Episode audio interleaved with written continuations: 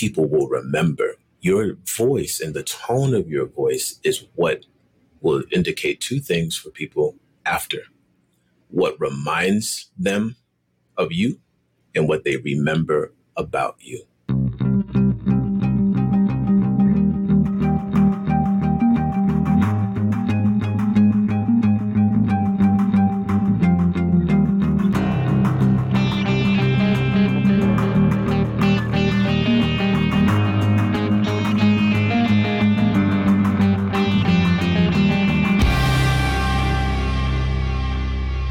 So I'm excited to have this conversation with you. You and I have spoken on Clubhouse and we've also spoken on Zoom a couple of times. And I think that what you do really fascinates me. And I, I have to admit, Marshall, I really don't fully understand the concept. So maybe before we continue too far, for people who don't know who you are, can you introduce yourself and tell us a little bit of story about how you got here? Oh man. My name is Marshall Davis Jones. I'm a world bridger. And uh, that term came to me by some weird accident, but it was the best way to describe what I wanted to do in the world. And that is connect one thing to something else and be in the middle somehow. And that started with spoken word. So I was a competitive poet in the slam poetry community. And uh, it requires you to have a way with words, but also to be able to bridge ideas powerfully to strangers very quickly who will rate you right now from one to 10 based on how they feel. And uh, I learned a lot about how to read a room by making a lot of mistakes in communicating, about how important it is to not necessarily just stand on your own opinion because that's what you believe to be true, but to really tap into what others believe and understand and what they value. And mastering words was like a thing, you know, like how do you put words together? And I became really good at it and very formidable in that arena most likely because of my history in battle rap. But one day I had a friend of mine get on stage and he goes, you know, tell them, tell them about the blood leeching demons and, and, and, things like that. But what stood out to me was one, blood leeching demons, like we need to talk, like what's going on in your life. But two, the tone that he was using to convey his words. I was like, I don't, I know you and I know that you don't sound like that. What is that? But I also knew that for some reason, that was what was captivating everyone. And when he won at the end of the night, I said, bro, what's, what's this? He was like, you know, I'm in acting school, which I knew. And he said the very first thing that they train before they teach any other techniques is voice because the voice is life. And that became a germ. And that germ has led me here. How long ago was this? That was April 2011. National, what was it? The uh, what would they call it? They call it the the Grand Slam Finals. So basically, it's like if you're a poet, it's like right before you go to the main event. It's like the the AFC Championship kind of thing, and uh, yeah, man. So everybody competes, and it's the creme de la creme, and so a lot. It brings in a lot of energy. The New Nuyorican Poets Cafe is a place that uh, the bricks, the bricks in those walls are, are covered in stories, and you can feel that in that room. And then when you bring all of the poets that are drawn to like the finals, it's just a lot of like electricity. So you really got to bring it. And uh, yeah, so it was a great night, and it changed everything. Mm. You said a lot of things that I'm interested in. I want to follow up with, but I'd like to ask you a question that, if you're uncomfortable, like let's not do this but you said that you used to do battle rap, slam poetry. And the way that I envision in my mind is poets write words and they internalize them so they're it's part of them. Is it possible for you to recite a piece of poetry or to give us an example of some of the things you might have done in in the things that you've referenced? Oh man. So yeah. So I have a poem I can do uh um introducing the new Apple i Person Complete with multi touch. Doesn't it feel good to touch? Doesn't it feel good to touch compatible with your iPod and your iPad? Doesn't it feel good to touch? Doesn't it feel good to touch? No friends. There's an app for that. No life. There's an app for that.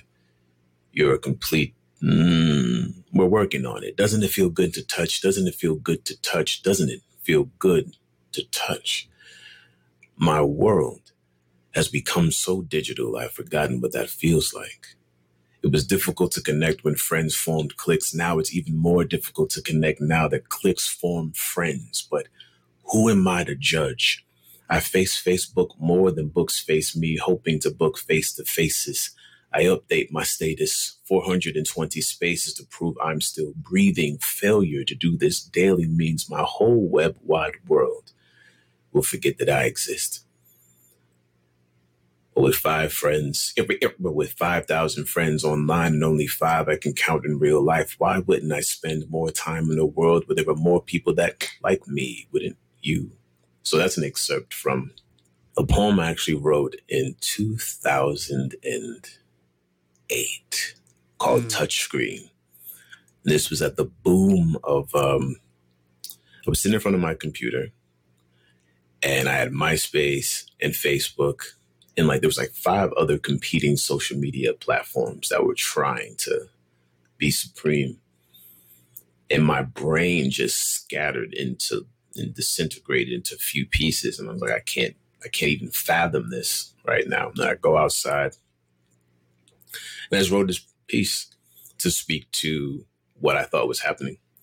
And uh yeah that that particular poem wound up taking me a few places uh, am asked me to perform for his Transform conference, um, multiple technology conferences. In fact, um, someone s- snuck into my ear that it made its way all the way to Apple headquarters, um, like as something that they played in like a meeting.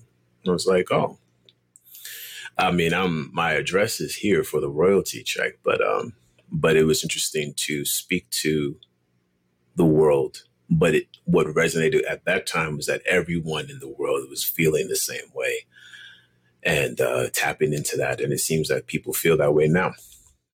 Well, you flowed into it so quickly and you gave us the explanation and the backstory to it. But I wanted to give you a moment to just acknowledge how, how cool that was. I love the wordplay. Uh, there's some memorable hooks that you dropped in there, how friends create clicks and then clicks create friends and there's some other ones there that I'd be embarrassed to try to recite, but I, I just I just love that. That was pretty awesome.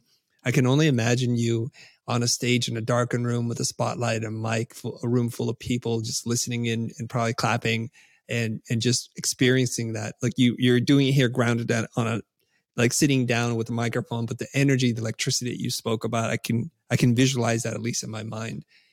Just question about writing. What is the process like for you to to come up with something like that? And then how long does it take for you to then make it a part of like your whole breathing speaking so that it feels so natural to you? You know when i was uh when i was a kid i used to play with legos and uh they were substitutions for the toys that uh i didn't get for christmas. And legos and the idea of legos has really shaped a lot of my thinking about how to stack ideas and play with them and break them and then put them back together. And so it depends on what it is. Like, so when I'm a hired writer for a company that says, oh, we want you to talk about procurement, like, for example, SAP was like, we want to talk about procurement. And there's this, like, all right, well, what are the Lego bricks to procurement? And then how can I put those Lego bricks together in a way where by the time I'm done, I have you know something that is memorable. So you know, line for line for line, and the as far as the embodiment is concerned, something about slam and the competition of slam. What I loved about that art form is that it forces you to have a heightened state of arousal because you're competing. Like you're competing and you know that other people want what you want, and that's the feelings. You want emotion. And what I had to learn when I first started slam, I was very, um, I used to pop lock and move around a lot. And there was sort of this indication that I was over expressing and I wanted people to kind of feel and see everything. And it wasn't until I started doing the work on the voice that there was like this gravity. It was about having sort of like a controlled explosion, if you will, where it's like you have this energy, but the audience gets to watch it and go, whoa, versus like a Tesla coil in your living room. And that can be a lot.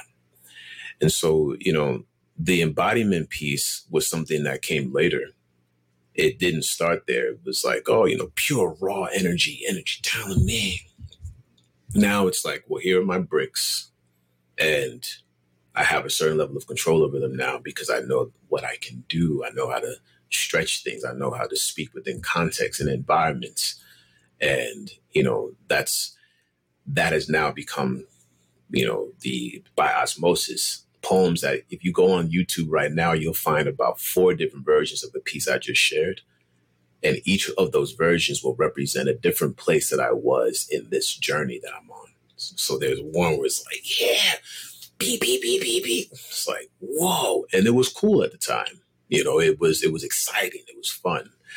So I guess there's two ways to answer this question. The first is getting it into the body and making the words dance will help because it does. And usually heightened performance like that, it does become like this choreographed dance, if you will. And then if you can settle in the body, it's sort of like the dancer who has spent so much time dancing that they are able to have grace and then it just falls into the body naturally. Is it one of these things that once you internalize it, you don't ever forget it? You could recite it at any given moment? Yeah. Yeah. You, you start to lean into what the psychologists are starting to recognize as embodied cognition, which is the understanding that the brain isn't just like up in our heads, but that the body is a uh, you know representation of the mind as well. And usually for like even like actors, it's like they usually want to get a cold read. At least that some people have that mentality to get the, the logic of the words just stuck in there. And then they can play with it with their bodies. I have a different approach where it's like the the body gets involved almost immediately and it helps because it encodes things. Um, if somebody is listening to this and they're familiar with slam poetry or battle rap and say to themselves, all right, that's a very impressive skill set that you have. Mm. Uh, your ability to manipulate words to control your tone of voice and to embody these words and ideas in your physical self. Mm-hmm. And they say, I can't do that. I want to be able to start to peel this back a little bit and to be able to give our audience something that they could try so that they can start to take steps towards where somebody like yourself is at. Mm. You said earlier that voice is life and you talked about voice work. So maybe we just need to step back a little bit and, and just give people an understanding of what does that mean? Like, what is voice work? If I've never heard that term before or understand that there's ways that we can use our voice for different impact and to different affect, tell us a little bit about what that is. So a lot of times you'll hear someone say something like, I don't like how you said that to me. Mm. And then the person will respond, What are you talking about? What do you mean? It's like it's it's the way you say you said that. And it's this elusive kind of assessment or judgment that comes where you're like, well, this is the way I talk and deal with it or whatever have you most of the time when people think about voice work, they'll say, oh, you know, they think about pitch. Like, you know, there's guys want their voice to be deeper. And in fact, I'm gonna send you, I'm gonna send you uh, audio so yeah. that you can hear where my voice was when it started. Cause I sounded like a man, I sounded prepubescent. It's it's actually quite embarrassing. But you need to be able to compare and contrast so that people aren't under the impression that this is puberty. It is not. Like I was 26 years old when I started this uh, situation, and well past it. But anyway, tone or timbre is the quality of a sound, and that is detected instantly. Your voice makes an impression on someone in a tenth of a second. That's the same amount of time that timbre of music makes an impression. There's a book by Zachary Waller, or, or Walker, if I'm saying his name, but it's called um, Nothing But Noise, and it's about timbre and music. And he talks about voice um, very briefly. But that very small fraction of a second, you ever like dial um, when you're listening to the radio? For those who ever turn dials on radios, you know, we're, I'm aging myself, but we used to turn in a car. Like we used to listen to an actual radio, and and we had to allow ourselves to turn to different stations. and you can tell, like you're switching stations at split, split, split, and you're deciding in that split moment whether or not you're going to stay at that station or not. People make those kind of tonal decisions all the time. And your voice is giving away that data like that. So when I say voice work, what is the appropriate tone for the context of the discussion that you are having right now? A lot of people are brilliant and they have amazing content. And this is actually where I want to lean into Clubhouse. And when I first came into your room um, in the future room, you were speaking. And I remember instantly being like, I don't know who this guy is, but I'm listening. And then you told this really beautiful story. And I, again, I had no idea who you were, but I remembered the gravitas. I remembered how exceptionally, uh, how exceptional the delivery of your story was. I'm like, this guy, whatever he does, he does it well and he does it at a masterful level. And then the affect of your tone was, I cannot forget it. There's a certain, I was attempting to figure out how I wanted to describe it but you have like a, a, a surgical warmth. That's the best way that I could describe it. It's like very precise and to the point, but it's warm. It's like the the neurosurgeon that really cares about opening up the person's brain, and they're not just cold and looking at it like, okay, you know, this is a person, but I still have to open them up and I still have to do this procedure, but I'm still dealing with the person, and that affect is what people will remember. Your voice and the tone of your voice is what will indicate two things for people after what reminds them of you and what they remember about you. There's neuroscience that supports all of this, where, you know, and Maya Angelou said, you know, people will forget what you said, but they'll never forget how you said it. And there's neuroscience to support that. Like in certain memory tasks, they can remember if you said words in a sad way, they will remember that you said them in a sad way more than they will actually remember the word itself. Same thing with any other tone. And we are drawn to tonal decision making. For example, I go to a restaurant. You go to the waiter or the waitress and you say, What's a good what's good food on this menu? And they'll point out this here, this dish, like, oh, this is one of our popular ones. But then they'll say something like this, well, you know, but this right here, blah, blah, blah. And I'm like, that. Why? Because in their tone, I was able to ascertain that that experience was so enriching for them. I want that. And when we're speaking to people, people are making decisions about whether or not they want to sound like us. Would I want to have the experience in my life that would make me sound like that?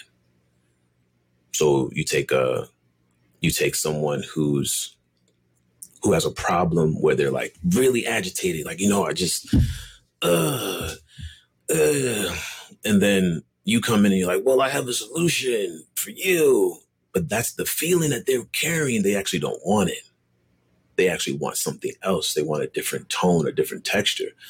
And if you're like, you know, I see where you're coming from, and you have a tone that is calmer, that's smoother around the edges, and they're like, ah, I want that. I want to feel like that. I test this with my nieces and nephews, you know, when I go visit them. You know, they have a moment where they're upset. And I because I understand that children, children are aware of tone at four months old. By the time by the time we acquire language, we've already spent an additional 12 months just understanding tone. Kids don't get the words, but they understand tone at at least four months and sometimes even sooner.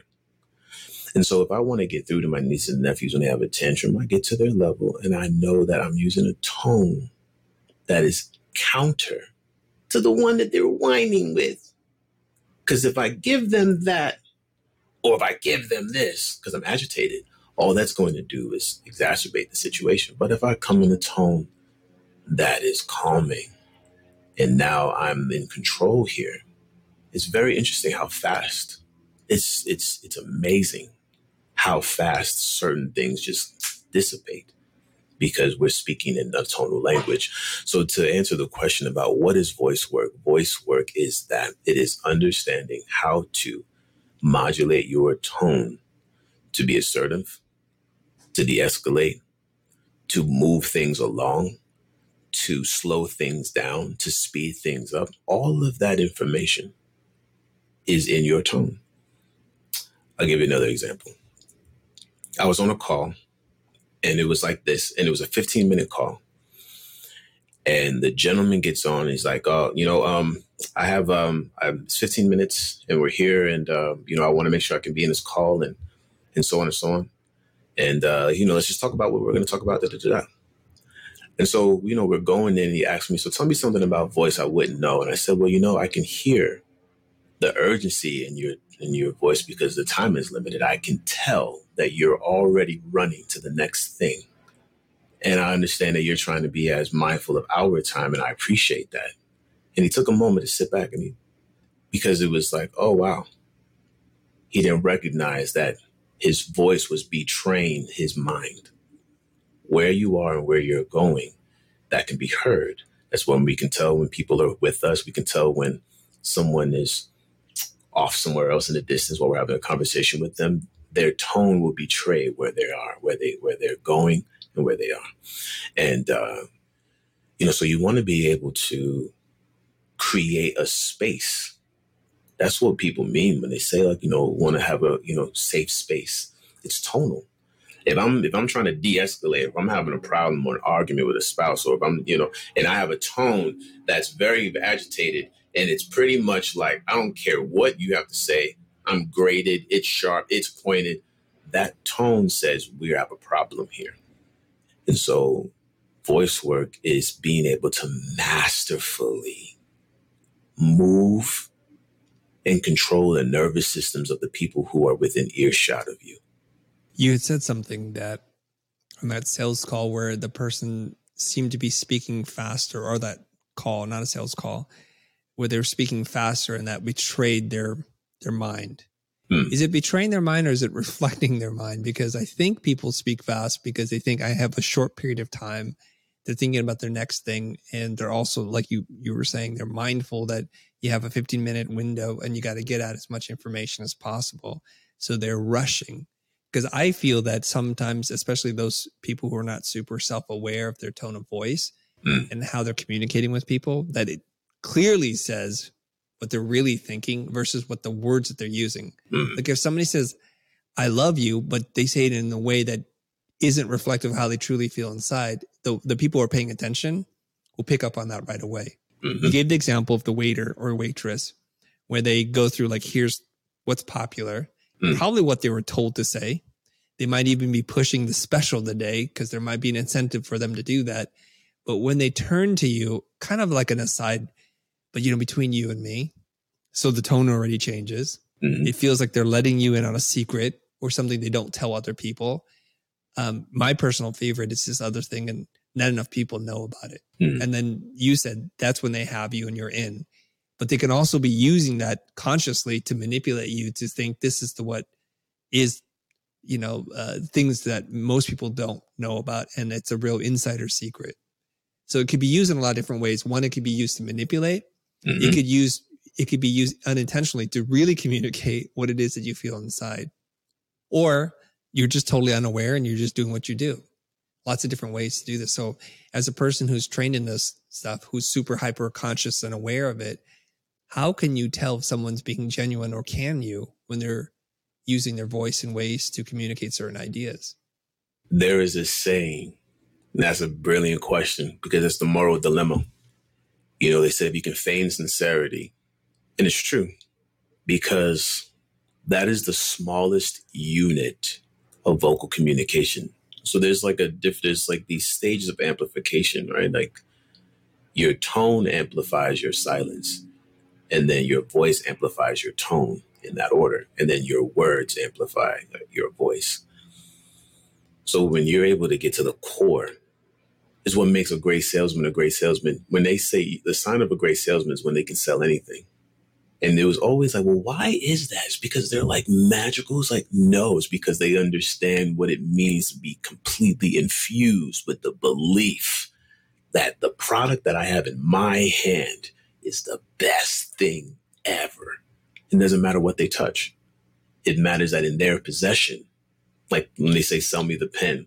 In my possession, this pen becomes valuable. You might give it to somebody else. I'm like, ah, it's just a pen. So the, the thing that I find interesting is that this kind of control is like giving loaded guns to people.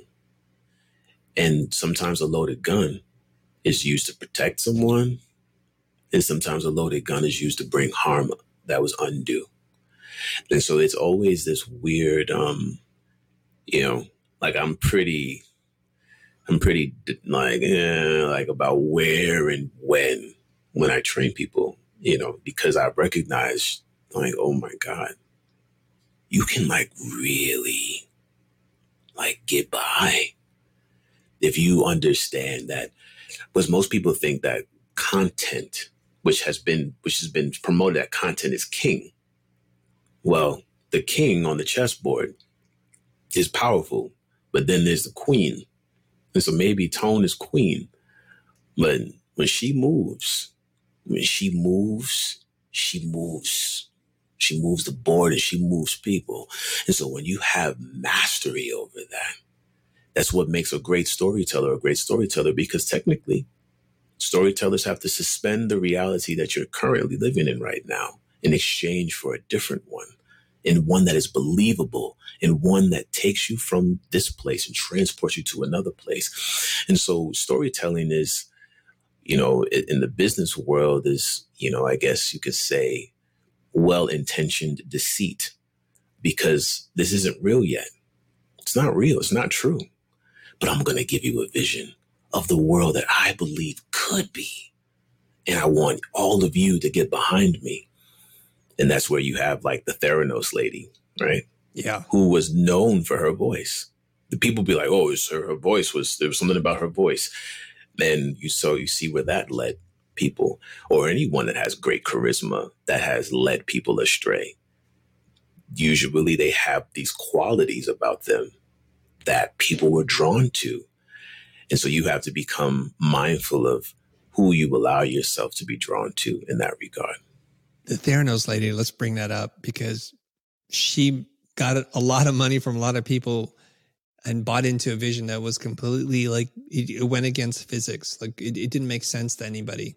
And when I when I watch her TED talk and then the ensuing documentary films about her, her voice sounds very fake to me. Mm it almost seems like it is is an affect that she's applying very consciously and i wonder why people didn't pick up on that or maybe you have a different perspective. Can can you break some of that down? You know how certain magic tricks don't work anymore? Like how someone can't sell you like a open like a bottle and with water in it and say this is super nitro juice. Like no one can do that anymore right? Because we all figured that one out and we got it. So you can't pull that one over us. I think every generation, there is this thing that will go until it doesn't anymore. When Elizabeth Holmes was doing her rounds, she was something exotic to observe. It was like, whoa, here's his voice and and like here's his idea and you know, deeper voices are associated with a certain level of confidence and assuredness. And you're like, okay, yeah, sure. Once you find out on the other end of it, oh man, I got got.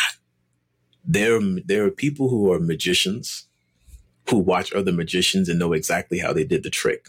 So for someone like you who does this for a living, you're like, really? You guys fell for this crap? But all of those spectators that enjoyed being entertained, they were, there were so many anecdotes about people being drawn to her voice, which let me know that that was doing something. But the documentary comes out. And I don't really think people have leaned in too much into the idea that she had an uh, affect that she was putting on and kind of opening that up. It's it's almost like that last place where the magicians don't want everyone else to know that, you know, there's these things that you can change or manipulate to draw people's attention. And if you're doing it for a short period of time, like for you know, an investment call where you only have to put that on for an hour at most, two hours. You're not living with it, then you don't really have to pay attention to it. It's exotic for the moment. Um, but she wouldn't be able to do that twice.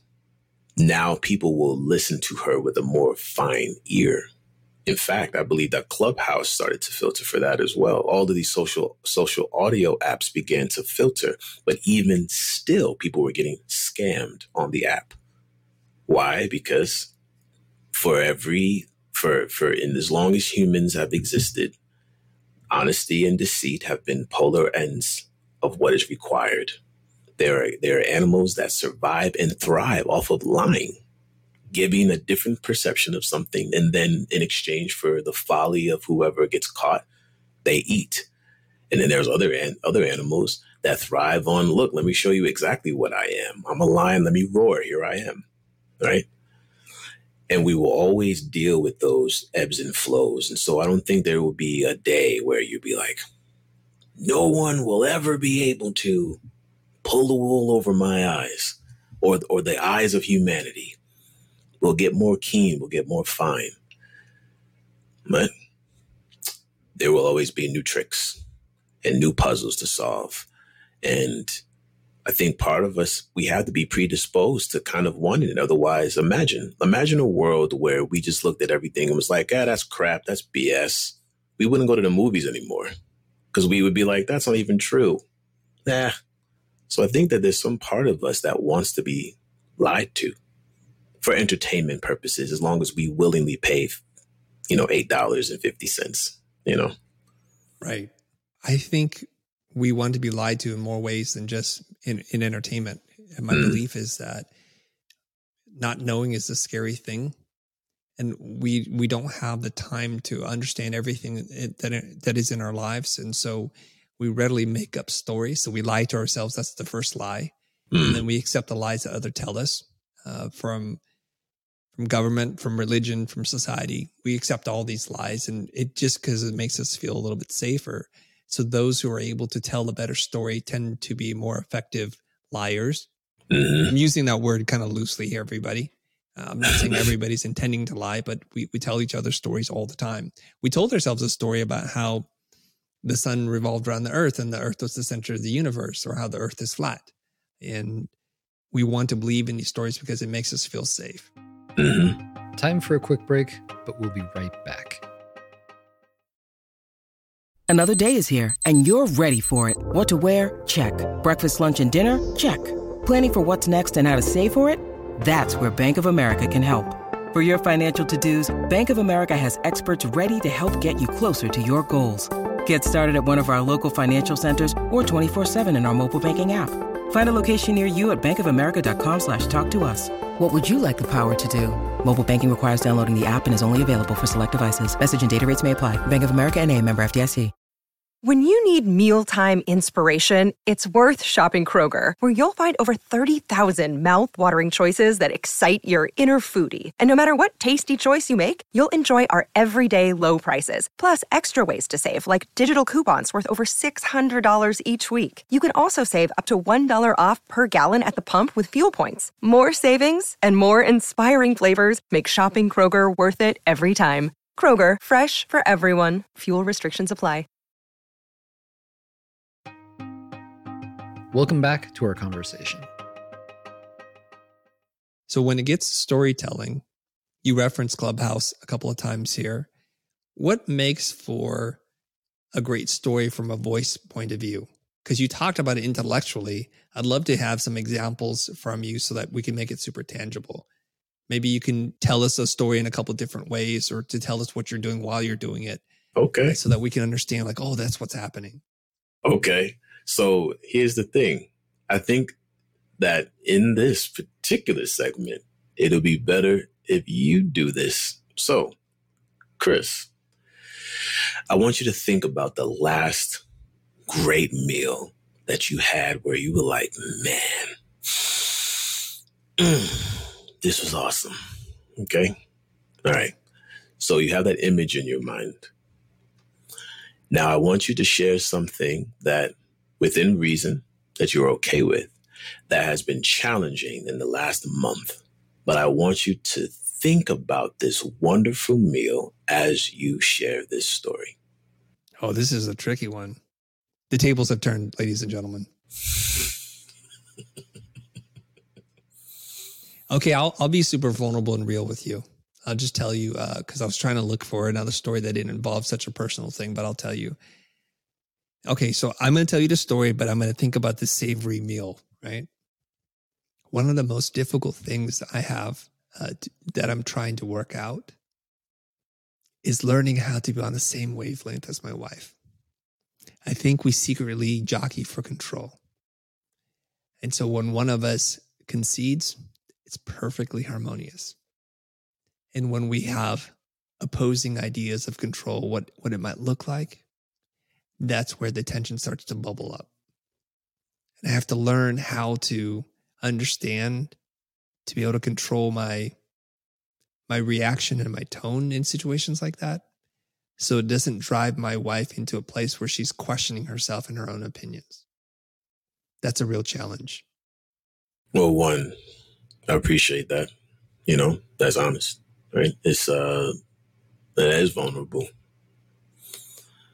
and it's challenging because now you've challenged now the because the juxtaposition is coming. So and then we can discuss what we're doing. I want you to think about the most disgusting gross thing. You don't want to touch it. You don't want it near you. You don't want none of it. And i don't want you to tell the story because i don't want you to sully how you just told it but i want you to examine how your body feels right now thinking about that so you want me to tell you how my body feels just thinking about that thought? Mm-hmm. Like, yeah, that like eh. I could I could taste it in my mouth almost like my saliva tastes different. I feel like my skin is crawling a little bit thinking about this thing. And I want to stay clear, like six feet away from this thing. And it's super creepy. So just whenever I see it, it is a creature, so when I see one of these insects crawling around the house, I just I want to grab a tool or something and get rid of it as fast as possible. There you go.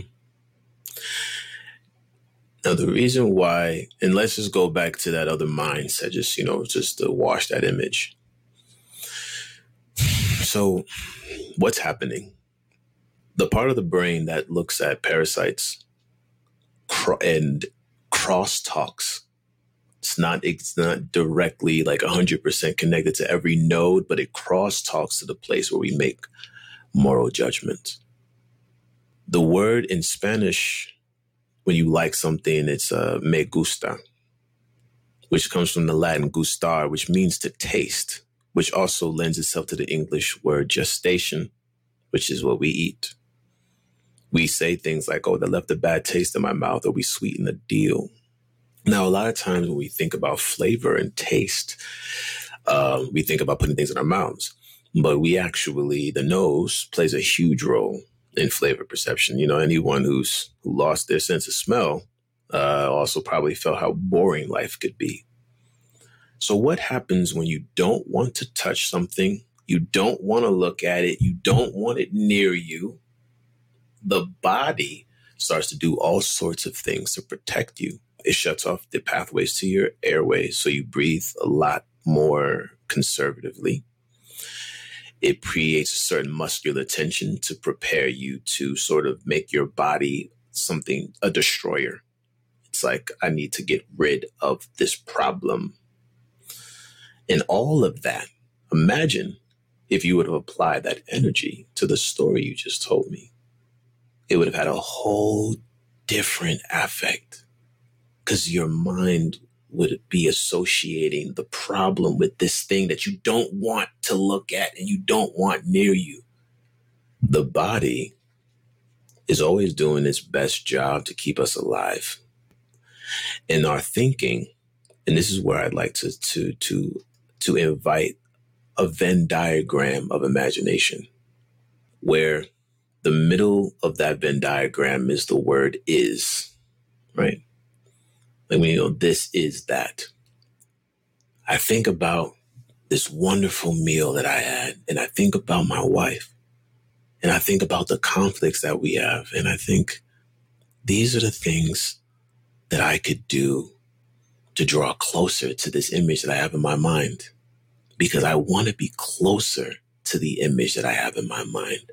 I don't want to dis- I don't want to run away from it. I don't want to avoid it. I want to be right here. But if I don't want to be with this image that's in my mind, my tone is going to betray how I feel about the thing. And so when we use the imagination, which has been proven fMRI scans, you know, we we can imagine this auditory imagery. There's um, you know, imagery in the nasal area. You can imagine certain smells. That's not like just like, oh, it's in your head. It's like, no, you can conjure up these images and they have an effect on how you're perceiving things. And we Venn diagram all the time. It's the reason why two people can look at the same thing and have totally different polarizing views, vanilla or chocolate. You'll get into a fight. Like, no, vanilla's better. No, chocolate's better. What are you talking about? Vanilla's and nothing's changed about chocolate and vanilla besides whether or not your ice cream has melted because you're too busy arguing about it. But the view and the point of view is embodied. So one of the things I like to work on and, you know, very quickly is in a module. I just call it good food. But you can use good food really to do anything. It's not just about food. We use the word taste to describe whether we like something or not. Taste in music, taste in food, taste in clothing. So there's a strong connection between that system. In fact, there was a small study in the 60s. I've done a lot of weird research and found all these like, there's like one paper that came out and they just didn't but there were these doctors that they um, had hookups to this gentleman's esophagus. And they noticed that when they said things that were displeasing, that the esophagus would spasm. And they were like, nah, I don't know. So they were they were kind of playing this game of like walking by and just saying stuff that would just like suck around this person and the esophagus would like spasm. So there's this connection to the desire to eat, even when people are emotional, what's one of the first things they stop doing? Stop eating. So there's a connection between, or people that also, when they're emotional, they eat a lot, right? They to, to, to get certain things. So there's this connection between how we feel and what we choose to ingest, and if or choose to reject. And so this is a very straightforward way to, within one context, you know, it's like the menu. I like that meal there. That was a really good experience. Versus, yeah, you know, I wouldn't eat that, I wouldn't eat that, I wouldn't eat that. My tone is saying I wouldn't put it near me. You shouldn't either, right? Or I'll have what he's having, right? Um, there's that scene from that film where um, I'm trying to remember, but the young lady's having a great time at the other table, and the person goes, "Yeah, whatever that is, give it to me." Right? It's like when Harry met Sally. Absolutely. Yeah. Right. What was your what was your feeling though? You know, because I know that we spoke to it, but I'm curious on we saw how it felt on one end when you spoke about just describing the feelings. But when you spoke about it the first time, what did you notice for yourself when you were telling the story the first time? It's very hard to hold two opposing thoughts. Mm. You told me to to capture in my mind the last great meal and and think about that and whatever it did for you from a food, savory senses, and then to talk about something that's an ongoing thing that my wife and I struggle with. Mm. So that's a point of frustration. Uh, of course, she thinks, well, I'm an idiot. I can't get it. And I think she's an idiot. She can't get it. So we're going to have to just work through this for the rest of our lives, I think. And so it's hard to hold two opposing thoughts. Absolutely. So I was trying to continually think about that savory meal while I'm describing this thing. And I saw that it affected the way that I chose the words that I chose. Like I, I, I realized I would not use this word normally, but it was like bubbling up. So that's like a cooking visual thing, right? Mm. Like I imagine a pot boiling or something. And and so holding a feeling from a different experience and translating it to a story to tell changed the story and changed the way I thought about it. What if I were to suggest to you that we most of the time are holding layers of thinking? That every conversation is like in Photoshop, you have layers. And depending on what you overlay or blend, determines the overall output of the final image. Sometimes what becomes challenging for us is if we're used to a certain image overlay. Let's say we have three layers to a picture, and like in this, that third layer usually is that. It's like, and then someone says, "No, take this image and put that there," and it's like, "Whoa, whoa! I'm used to this image being there. That's the image. That's the context with which I'm used to describing or talking about this thing." When we shift the image, it's a shift of context, and that can be a bit jarring when we have repetitions with a certain conversational dialogue it's like you train you train a lot of people to get over the fear of asking for money because the context with which they when it gets to the ask part how much will this cost the image that they have that's there that's stuck is i'm not good enough I shouldn't be asking. It may be too much. They may not have it. In all of those contexts, they come to you because they trust you, because they've seen it. You've broken that context 50 ways to Sunday, and you have no fear. And they want to be able to put that image in that spot. So when they use the words, it cost X, there isn't a sign of shirking. There isn't a sign of fear. There isn't a sign of resistance or reluctance. And sometimes it takes a little while to break that context. You know, if it was just watch one of my videos and everything would change they wouldn't keep coming back. But it takes its time. It takes its time to cook the new context and bake it into your experience. And so, yes, that feeling was like, whoa. However, even noticing any subtle change and difference is enough to go, wait a minute, what's that?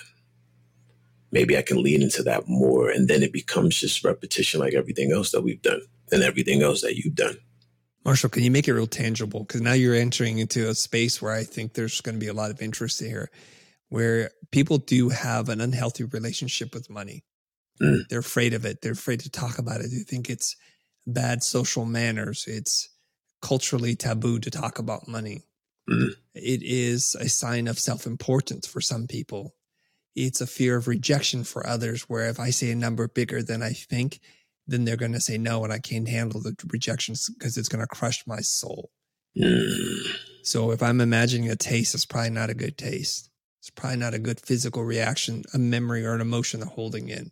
Mm-hmm. So can you make it real tangible? Uh, and you're right. Obviously, I've talked about it so many different ways, but it takes multiple exposures to a concept for someone to really to embody and to be able to do on their own.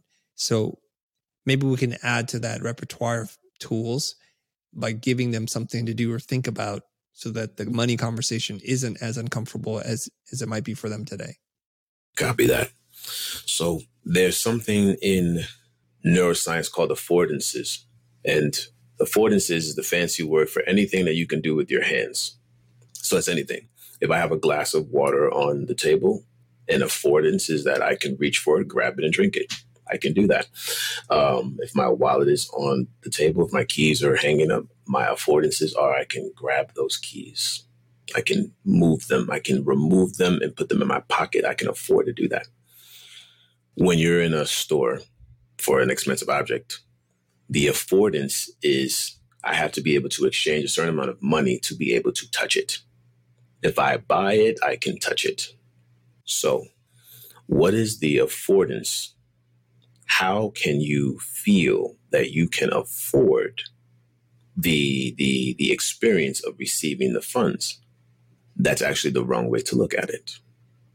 The way that we're looking at it is that you have this thing in your in your possession.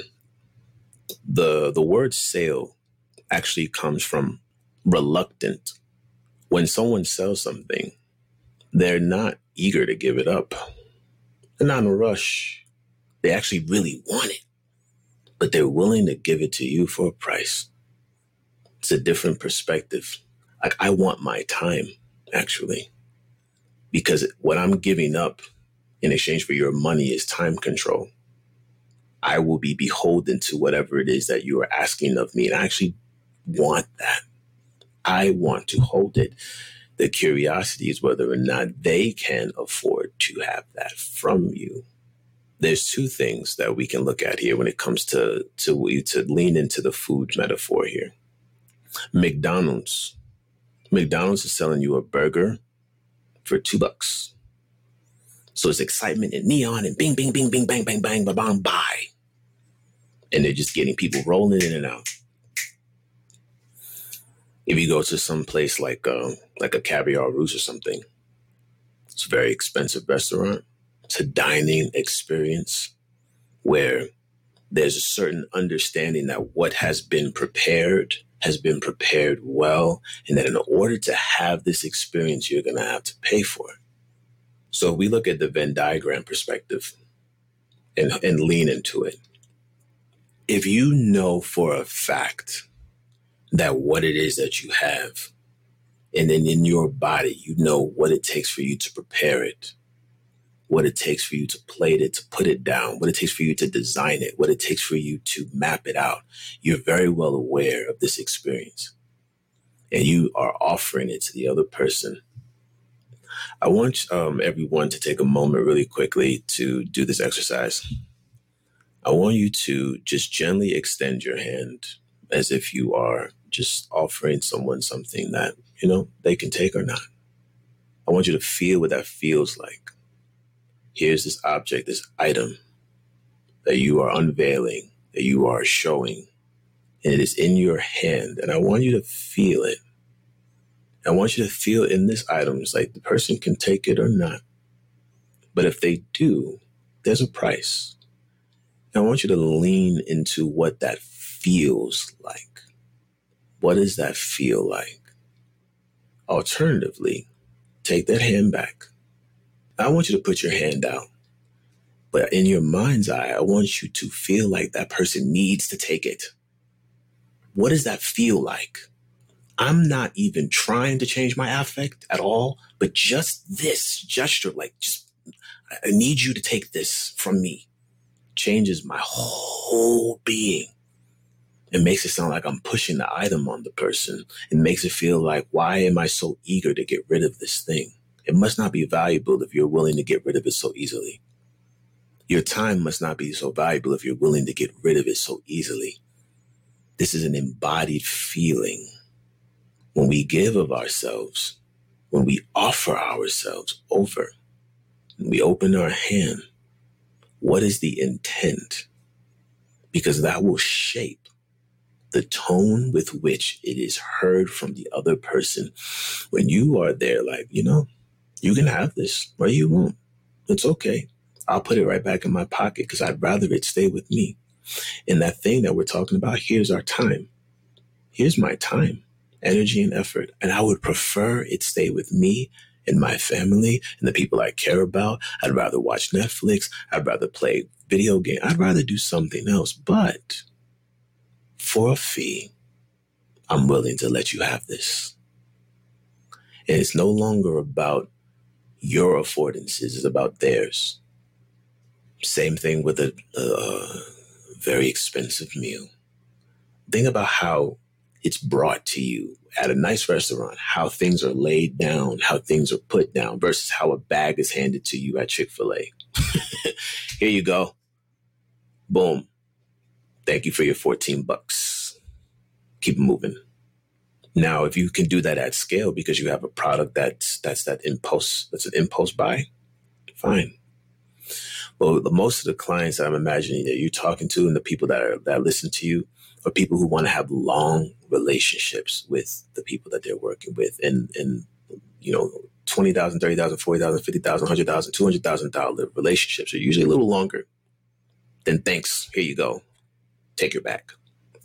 And so it becomes an embodiment practice of where you, how you value the physical form that you bring.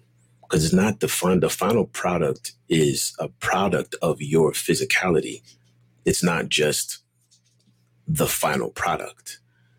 most people who are very proud of what they've made, like of a chef or a sculptor or a designer that knows what they're doing and then know understands like the typography, understands like why they put this weighted thing here.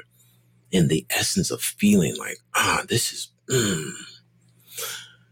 if you value it, if you value it, that becomes apparent immediately when you try to exchange it.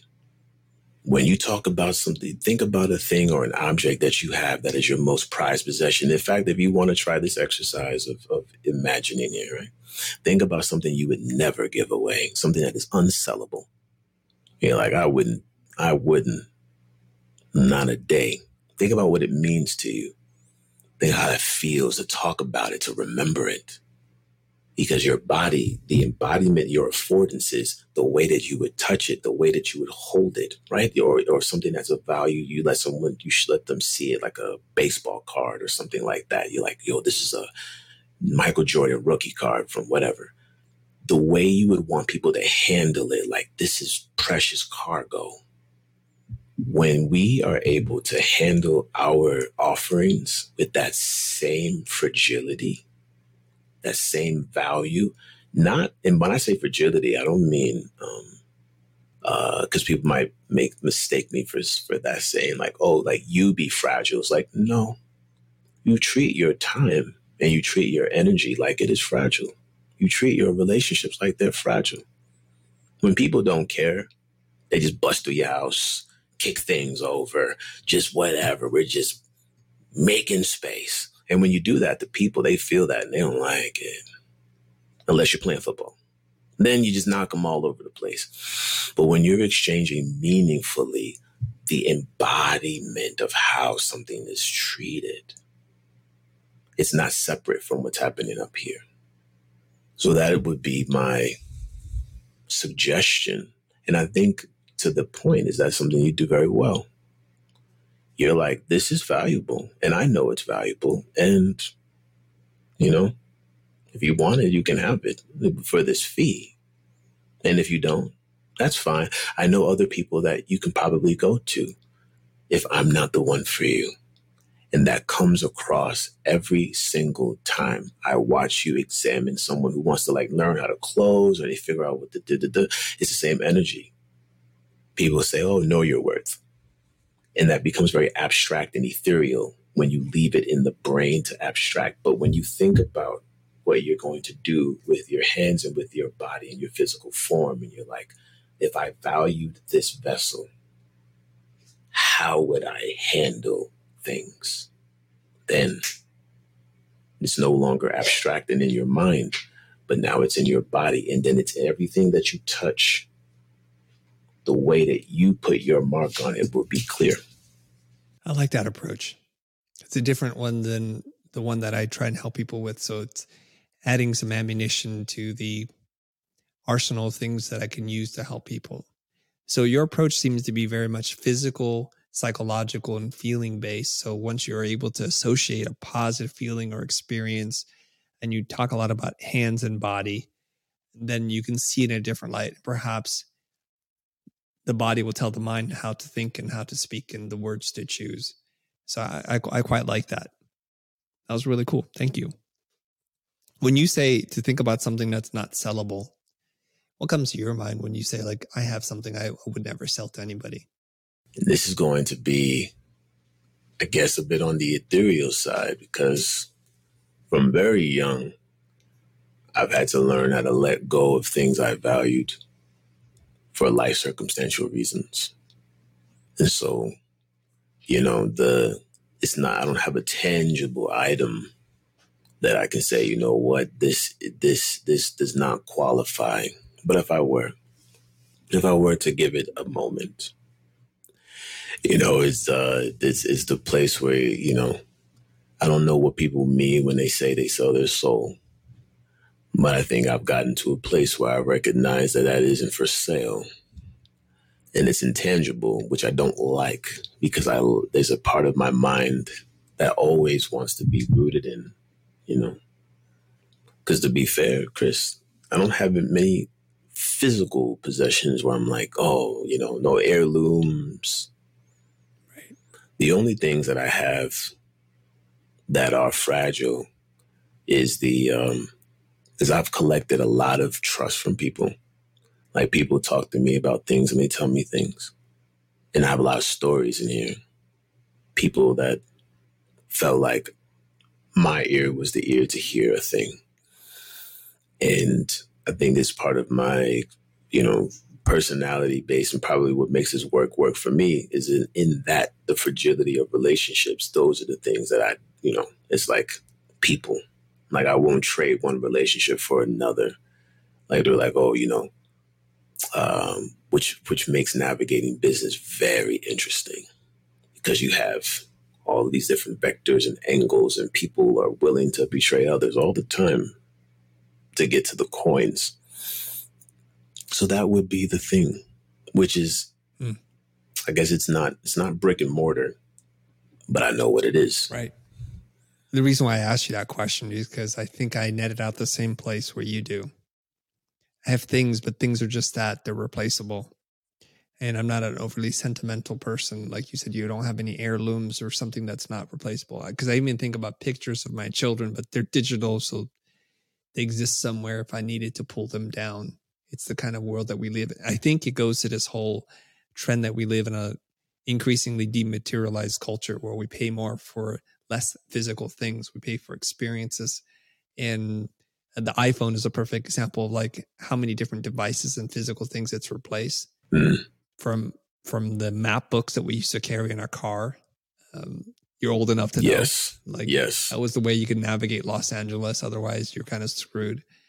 To the camera, uh, to an appointment book, just so many different things. A daily planner, and so it is increasingly becoming more difficult to come up with a physical thing that you can hold in your mind and hold in in in your imagination as something. But it, it was curious how how you answer that question. Mm-hmm. I've enjoyed this conversation with you. If people want to dig deeper, do some voice work and and they're turned on by this physicality, this embodiment that you've been talking about, how do they find out more about you and where can they go? All right now. So mindbodyspeak.com, M-I-N-D-B-O-D-Y, speak, S-P-E-A-K dot com. And, uh, you know, you can get a before and after and hit me in the, uh, in the inbox. Where can they find you on social? uh, Marshall Davis Jones on Instagram, Marshall Davis Jones on LinkedIn, uh, and those two things. I need um, I would need your your course direction on like massive omnipresence on all of these channels, Chris, because you got it on. You're like you're here, you're there, you're everywhere. The illusion of being everywhere at the same time, forever and always yeah. Marshall, it was a pleasure talking to you. Um, and I appreciate your time. And I hope everyone that's that's watching or listening to this finds value in that and they dig deeper into your content. I think mindbodyspeak.com, mm-hmm. right? Is that correct? Mm-hmm. URL? Mindbodyspeak.com is the perfect URL for what it is that you do.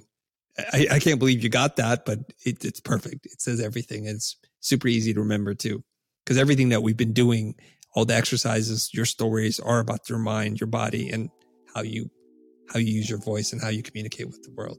So thank you. Absolutely. Thank you. I am Marshall Davis Jones, and you are listening to The Futur.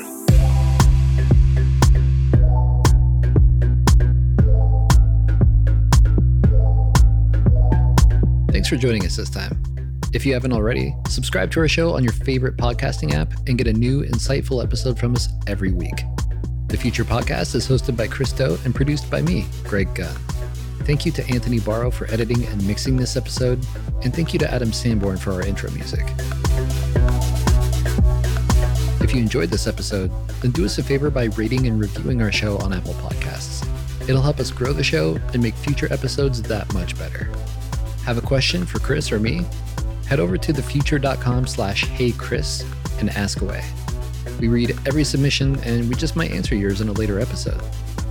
If you'd like to support the show and invest in yourself while you're at it, visit thefutur.com. You'll find video courses, digital products, and a bunch of helpful resources about design and creative business. Thanks again for listening, and we'll see you next time.